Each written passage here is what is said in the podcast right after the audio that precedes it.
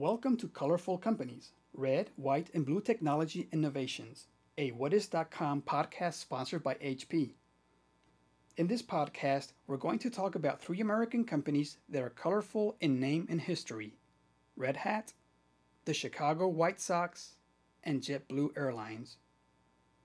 You'll learn how each company has overcome business challenges through its innovative use of technology. And now, a word from our sponsor. HP color printers offer businesses the best of both worlds quality and quantity, all for great value. It's simple. Bosses like cost effective purchases, employees like timely results. HP offers high quality color printers starting at just $2.99. Some even churn out up to 31 pages per minute. We have designed a wide variety of color printers to suit each and every business personality. Whatever your business needs, all our color printers are user friendly, reliable, and affordable. So choose HP and find the right match for your business. The first colorful company known for innovation that we're going to talk about today is Red Hat. Whether its name comes from the idea that red hats throughout history have symbolized liberty, or simply from founder Mark Ewing's fondness for an heirloom lacrosse cap, Red Hat Inc. has become a symbol for making money from free software. To be more precise, the Raleigh, North Carolina company earned nearly $200 million in 2005 by packaging, distributing, and selling software and support services based on the open source Linux operating system. Linux is an operating system that was created and published on the Internet in 1991 by Linus Torvalds, and since then has grown to compete with the proprietary Microsoft Windows operating system. Red Hat's story began in the early 90s when newsletter publisher and software distributor Bob Young needed a product he could brand as his own. Young contacted Carnegie Mellon graduate Mark Ewing, who was producing a Linux variant called Red Hat. Young and Ewing grew the company into a leading Linux distributor. Red Hat went public in 1999, the same year Young was succeeded as company CEO by Matthew Szulik. A number of strategic acquisitions followed. What makes Red Hat's business model so interesting is that it was one of the first companies to realize free software could be sold as a product. In this context, free may but doesn't necessarily mean free to cost, as in free beer. Rather, free describes the freedom inherent in open source software. The source code, the programming behind a piece of software, is freely and openly available for programmers to view and to modify. For Red Hat, that means that Mark Ewing was able to build his operating system by modifying what Linus Torvalds created. It also means that the hundreds of other open source software components that go into the Red Hat distribution are open to improvements made by developers in the open source community, leading to a stronger product, one arguably better than its proprietary rivals. Like all free software, Red Hat allows the buyer to modify and even resell versions of code as long as they do not restrict anyone else from further modification. But how does Red Hat make money selling a Linux distribution that anyone with internet access is free to download for themselves? For one thing, Red Hat brings together over 400 different software packages. The advantage to buying the distribution from Red Hat rather than downloading all of the software from various sources is that you get it as a single assembled package. Red Hat also offers service that isn't provided as quickly by the individual component developers. The appeal of Red Hat, according to Bob Young, is a lot like the appeal of another commodity product, Heinz ketchup. In the book Open Sources Voices from the Open Source Revolution, Young explains that ketchup is nothing more than flavored tomato paste, and that you could easily create a similar condiment at home. But we don't make ketchup at home, because it's cheaper and more convenient to buy ketchup from Heinz, Hunt's, or Del Monte.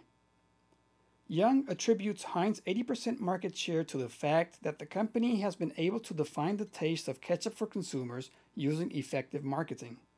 Red Hat has followed suit, offering convenience and quality, but just as importantly, by helping define what an operating system should taste like. The second innovator in our podcast today is the Chicago White Sox. Although they won the 2005 World Series, the Chicago White Sox weren't always winners. The team from the south side of Chicago has taken home fewer league pennants than the underdog Chicago Cubs or Boston Red Sox. The White Sox have struggled with questionable management choices, critical media perception, a sometimes shrinking fan base, and repeated threats to move the team to another city. They've even been ridiculed for wearing shorts. Throughout the team's history, enterprising individuals brought shame and scandal to the White Sox. In the infamous Black Sox scandal of 1919, eight players were banned from baseball for their involvement in a plot by gamblers to fix the outcome of the World Series. The scandal not only dirtied the Sox reputation, but also weakened their lineup. Losing some of its strongest players, including shoeless Joe Jackson, whose involvement in the plot was reportedly minimal, the White Sox did not contend for a pennant again until the mid 30s. The White Sox responded to a dying fan base with innovation. During the 1950s, owner Bill Veeck bolstered the team's popularity with fan friendly promotional stunts like scoreboard fireworks. In 1960, the team's jerseys became the first to show players' last names.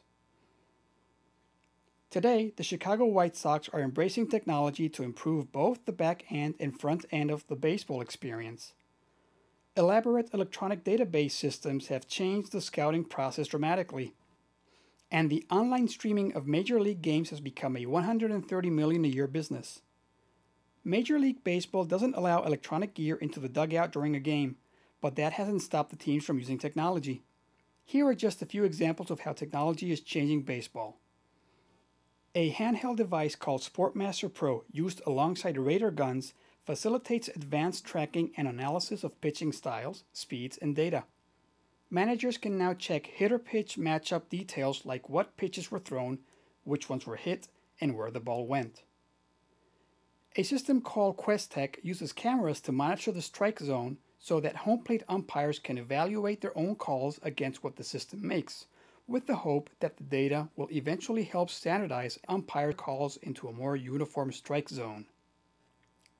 But the White Sox really hit a home run with their Chicago White Sox Ticket Exchange, an online service that uses Ticketmaster technology to help full season ticket holders resell their game tickets to other fans interested in purchasing choice seat locations at U.S. Cellular Field. Through the service, the best seats in the house are made available on an individual game basis. Other teams offer online forums for selling and buying tickets, but many require the fans to handle their own purchases. The ticket exchange eliminates the hassle of exchanging tickets and money with the seller because payments are made directly to the White Sox. Fans log on to whitesox.com where they search game listings and purchase tickets. The tickets are emailed as a PDF and printed at home. White Sox attendance last year reached 2.3 million for the first time since 1993, only the eighth time in the history the team has topped 2 million in ticket sales. With a new surge of fans singing Take Me Out to the Ball Game, the White Sox are finding more reasons than ever to embrace new technology for their old ball game. So far we've covered red, red hat, and white, the White Sox. That leaves us with blue, JetBlue. The CEO of JetBlue Airlines, David Neeleman, is using technology to bring humanity back to air travel. Neeleman, a former Southwest Airlines employee, set out to follow Southwest's example of low cost travel while making flights more enjoyable for travelers with amenities like movies, DirecTV satellite television, and Fox TV programming in every seat. JetBlue was the first airline to introduce a paperless cockpit. Pilots use laptop computers to log onto a central document store on a SharePoint portal server integrated with several Microsoft applications.